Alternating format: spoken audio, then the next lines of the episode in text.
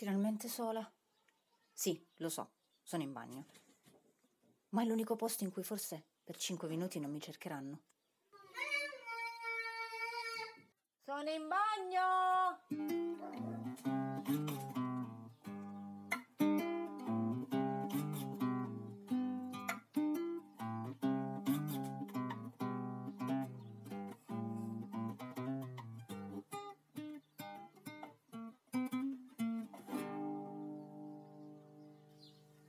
Ciao amici!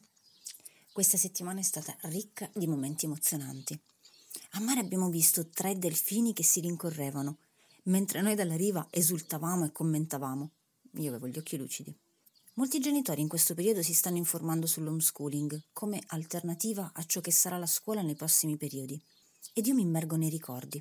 Ero incinta di ragazza 1 quando ho scoperto che esisteva la possibilità di occuparsi personalmente dell'istruzione dei propri figli L'idea mi ha solleticata, perché fin dal liceo è sempre stato il mio sogno, studiare a casa ciò che mi piaceva. Ero molto curiosa e lo sono rimasta, ma a scuola mi andavano strette alcune cose, anche alcuni insegnanti. Mano a mano che leggevo le esperienze di altre famiglie, ho iniziato ad immaginare e confrontandomi con marito papà, che non aveva avuto una bella esperienza scolastica, ci è sembrata la soluzione adatta a noi. Facevamo ciò che si chiama unschooling, cioè seguivamo le curiosità di nostra figlia. Ricordo una volta in macchina in cui ci ha chiesto Perché alcune nuvole sono bianche e alcune grigie? Io non lo so. Secondo te perché? Perché quelle nere sono, sono pesanti e lente perché portano la pioggia e quelle bianche invece sono soffici e leggere. Molto vicino alla realtà come spiegazione, ma volevo approfondire meglio questa sua curiosità. Così una sera ci siamo guardati un video che spiegava tutto sulle nuvole. Da quel video sono nate altre domande e le abbiamo seguite a ruota, esplorando il ciclo dell'acqua e l'inquinamento. Quando ragazza 1 ha compiuto sei anni, siamo diventati ufficialmente homeschooler. Abbiamo inviato al sindaco e alla scuola la nostra orgogliosa comunicazione. Non c'era ancora l'obbligo di idoneità a fine anno, era ancora interpretata come una facoltà di cui ti potevi avvalere per certificare il tuo percorso in vista di un rientro a scuola. Quando è stato introdotto l'esame, le cose sono cambiate. È nata in noi l'ansia da esame, perché non seguivamo un programma. La legge dice che il sindaco per primo e la scuola per lui hanno il compito di vigilare sull'obbligo di istruzione, per essere sicuri ad esempio che i bambini non cuciano palloni invece di essere istruiti. Come? Verificando che i genitori abbiano le competenze tecniche ed economiche per occuparsi di questa scelta. In che modo? Attraverso un esame, l'idoneità alla classe successiva, che testa le nozioni acquisite dal bambino. Abbiamo proposto alla scuola di poter conoscere prima le insegnanti che si sarebbero occupate dell'idoneità, ma la nostra proposta non è stata accolta. Avevo paura che ragazza 1 si sarebbe immobilizzata davanti a tre o quattro adulti sconosciuti che le chiedevano qualcosa. Invece è andata alla grande dal punto di vista emotivo. Lei ha apprezzato la dolcezza delle insegnanti. I risultati ufficiali sono arrivati poco tempo dopo e manifestavano una preoccupazione verso le lacune della bambina. A noi importava di altro, i risultati scolastici sono sempre stati relativi.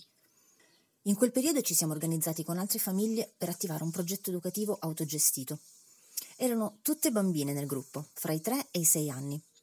Le giornate passavano in campagna, fra un albero su cui arrampicarsi e un nuovo gioco da inventare, mentre noi adulti le seguivamo senza troppa pressione, proponendo qualche attività inerente a ciò che stavano facendo. In quel periodo ho visto mie figlie sbocciare, aprirsi e mettersi alla prova, fra successi e delusioni. Si è autoeducata sotto moltissimi aspetti, ha tirato fuori ciò che aveva dentro. Il secondo viaggio attraverso l'Italia poi ci ha chiarito un bisogno, tornare all'equilibrio di famiglia e seguire la nostra strada. Così, dopo il viaggio abbiamo fatto una riunione di famiglia per decidere insieme come avremmo fatto homeschooling. A quella riunione ne sono seguite altre e confido che altre ne seguiranno, perché ci piace cambiare per adattarci ai bisogni e alle richieste di ogni membro della nostra famiglia.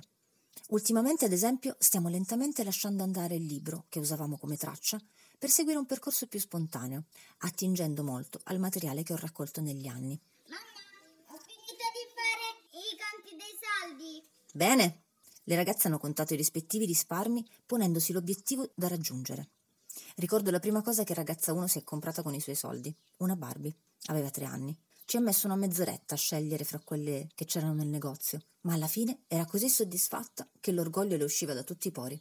Ragazza 2 invece preferisce vivere il presente e appena qualche soldino da parte lo spende con grande piacere. Ricordo un compleanno in cui si è fatta fuori tutto alle giostre. Era così emozionata che ne ha parlato per giorni. Sono stati anche giorni di riflessione. Tutto è partito dal confronto sulle norme di questi ultimi due mesi.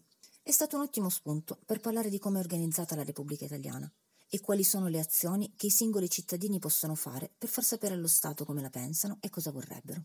I gemelli invece hanno abbandonato totalmente il pannolino, anche la notte, e stanno tirando fuori delle risposte all'ambiente che li circonda che mi fanno capire quanto sono cresciuti senza che me ne accorgessi quasi. L'altra mattina, ad esempio, ho ascoltato un audio inviatomi da un'amica che vive in Abruzzo. Era lungo, ma era una successione di voci, emozioni, parole, vita, speranza che ho iniziato a piangere per il turbinio di emozioni.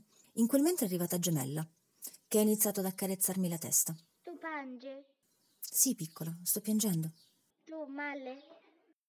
No, non mi sono fatta male, sono molto emozionata. Dilla, basta, ok?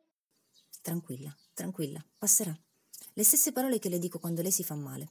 È stato più forte di me e ho chiamato una riunione di famiglia per scambiarci un lunghissimo abbraccio nel lettone. Gemello, dal canto suo, ha allargato gli orizzonti e si è reso conto che gli alberi si muovono. Ne ha avuto paura, ma era notte e il buio emancipa queste sensazioni. Quando l'ha ripetuto durante il giorno, ho cercato di capire meglio la natura della sua paura. Lui vedeva i rami degli alberi che ondeggiavano e gli faceva paura questo movimento, perché non se lo spiegava.